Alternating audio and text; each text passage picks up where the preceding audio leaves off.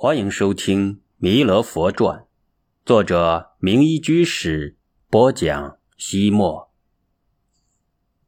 自食恶果，因果自负。刘君佐先后娶了一妻、三妾、四位夫人，却只有郑氏生育了一儿一女。他的小女儿从小娇生惯养，脾气古怪，有其父必有其女。刘君佐对下人十分的苛刻，他的女儿对佣人、丫鬟更是异常的残暴，稍有不顺心就拳打脚踢、撒泼放刁。他本名叫何香，因他心地凶残歹毒，有了一个不雅的外号——恶狼。偏偏这何香的头脑很灵活，一会儿一个鬼主意，一眨眼就是一个鬼点子。总是想方设法整治身边的佣人取乐，那些跟随他的丫鬟整天提心吊胆，心里恨透了他，却从来不敢表露。这一天午后，何香在三个丫鬟的服侍下来到西湖边上游玩。当时已是中秋时节，一阵西风吹起，潇潇秋雨落，西湖之畔游人疏疏，何香感到甚是无趣。就让丫鬟们为自己撑起雨伞，走过断桥，到白堤上闲逛。他无聊透了，就在湖堤上忽左忽右的摇摆着。这下可苦了为他打伞的小丫鬟，只好跟着他打摆子似的左右乱跑。啊砰！在湖堤边缘为他举伞的小丫鬟冷不防的被他狠狠撞了一下，叽里咕噜的滚下了堤岸，落入了水中。幸好堤边的湖水不深，没有被淹着。然而小丫头的衣服全部都被湿了，在冷风里一吹，冻得浑身哆嗦，牙齿咯咯直响。何香不但不可怜她，反而从中发现了取乐的方式。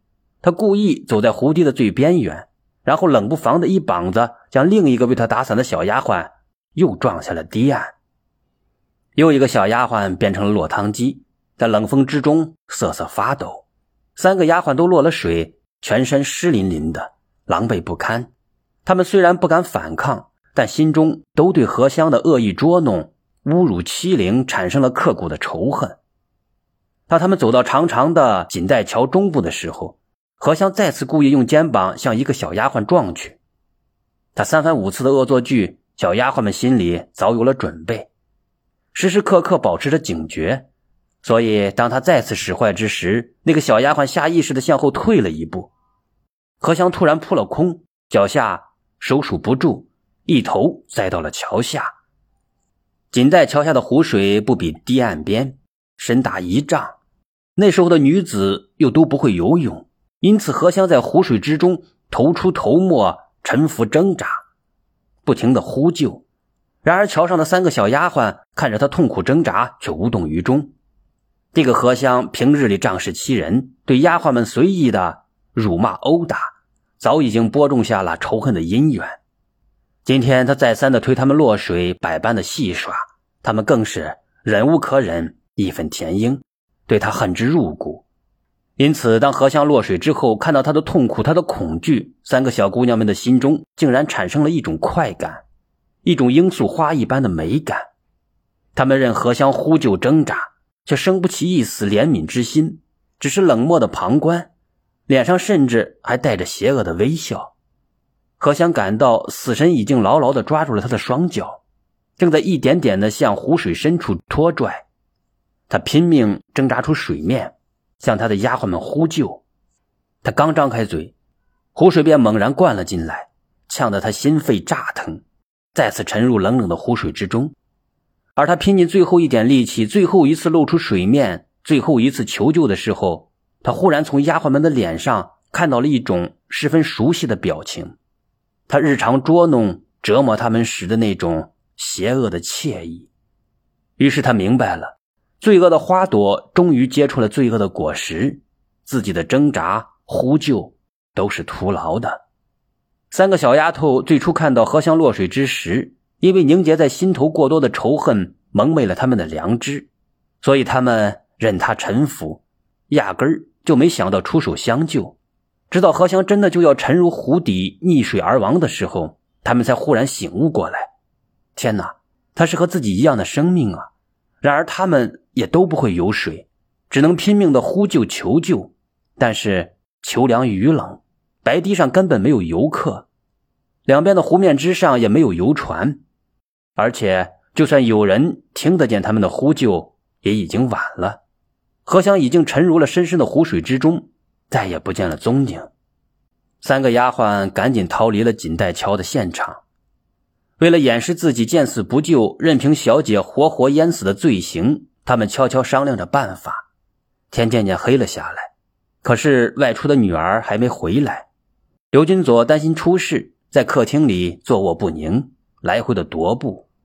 忽然，女儿的三个贴身丫鬟慌慌张张的跑回了家门。失魂落魄的说道：“启禀启禀老爷，小姐小姐，小姐怎么了？小姐小姐不见了啊！”刘军佐气血攻心，差点昏厥过去。管家赶紧将他搀扶到椅子上坐了下来。他喘息了一会儿，追问道：“小姐是和你们一起出去的，如何失踪了呢？”一个口齿伶俐的小丫鬟说道：“午睡起来后。”小姐刷家里憋闷，让我们陪同她到西湖边上游玩。可是今天天上飘着毛毛细雨，所以湖边的游人很少。小姐嫌冷清，就叫我们与她捉迷藏。谁知道玩着玩着，我们就找不到小姐了。我们在西湖边上找了好长的时间，总也没有看见他的踪影，只好……刘军佐一拍茶几，喝道：“找不到小姐，你们回来干什么？赶快去找！”若是找不回小姐，看我如何收拾你们！刘军佐将家里所有的佣人、长工、伙计、丫鬟，通通派了出去，几乎翻遍了杭州城的大街小巷，也没有发现何香。那三个小丫鬟心里有数，这会儿荷香早已经沉入湖底，被那些鱼、虾、王八啃食着呢。白堤的那一端。既是西湖中的名胜之地孤山，这一天下午，布袋和尚像是在等待什么似的，也不与世僧打招呼，默默的坐在了山顶的赏梅亭。孤山自古以梅著名，但现在远远不是赏梅的时节。布袋和尚坐在这里干什么？凉风徐来，有云起自西山，渐渐向西湖扑来。天色渐渐变得有些暗淡，细雨飘落下来。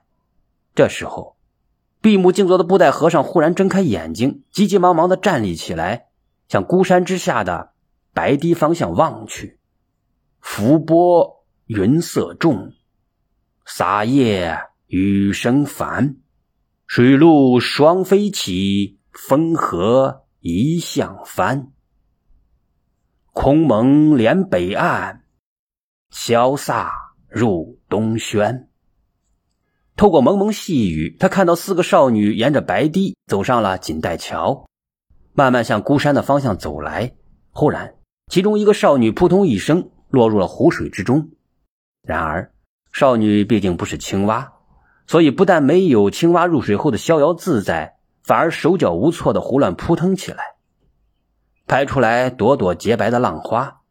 有违常情的是。桥上的那三位少女不但不急切的施救，反而像是看戏一样，眼睁睁的看着水中的同伴挣扎、沉默。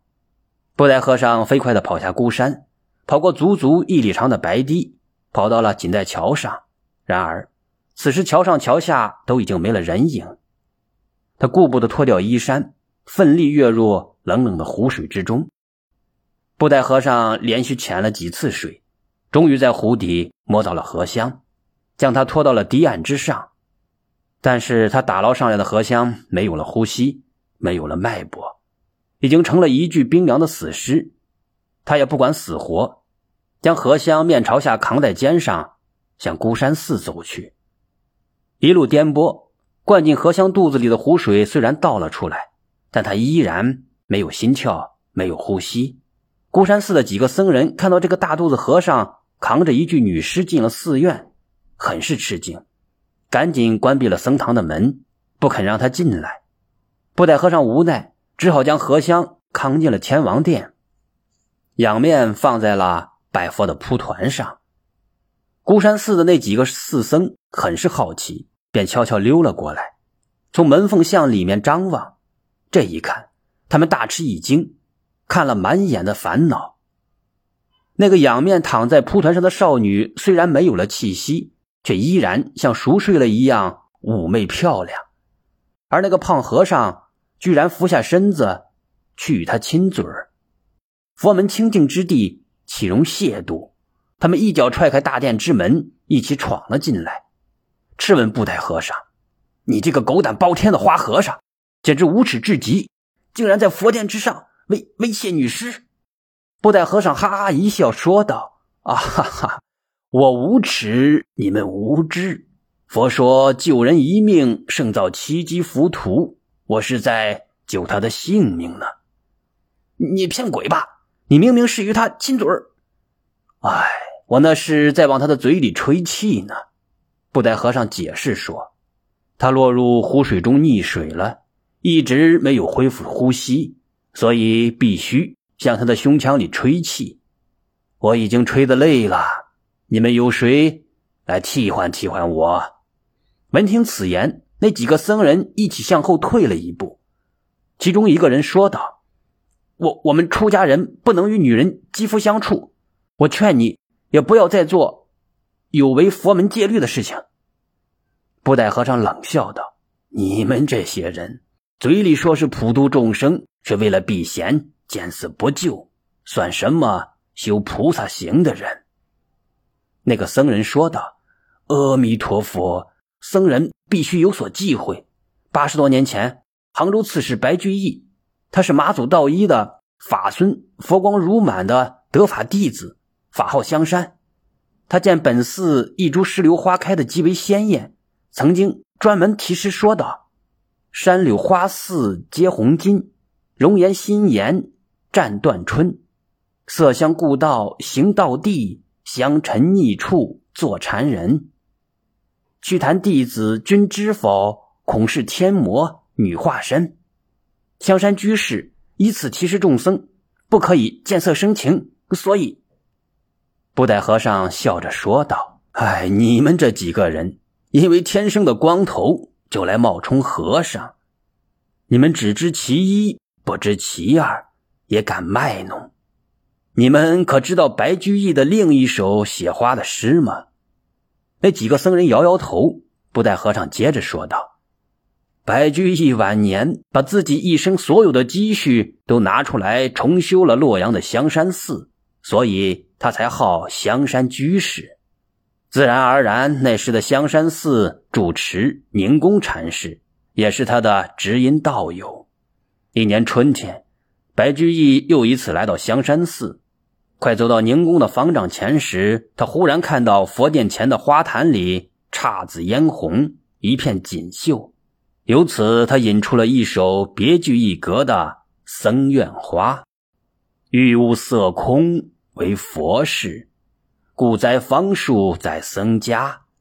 细看便知华严记，方知花开智慧花。”你们听，这首诗意趣盎然，却是说深的花道三昧。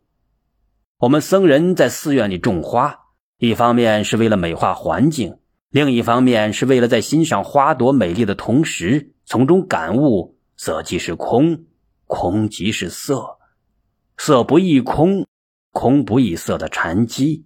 花开花落，视现的。都是真如妙理，可以催开我们自性之中永不凋谢的智慧之花。最后，布袋和尚又说：“你们不是叫我花和尚吗？那么，我就给你们吟一首花和尚的诗：和尚风流也出群，却来花下伴红尘。谁知醉卧笙阁里。”游自青山卧白云，众僧凛然一颤，因为他们从布袋和尚的诗意里感受到了一个禅者出污泥而不染，触热火而清凉的洒脱境界。僧人们看那少女依旧死色沉沉，毫无生机，便满怀悲情诵起了大悲神咒。南无赫拉达拉多拉雅耶，南无摩利耶，婆罗揭谛娑婆拉耶，菩提萨埵婆耶，摩诃萨埵婆耶，摩诃迦卢尼迦耶，吽。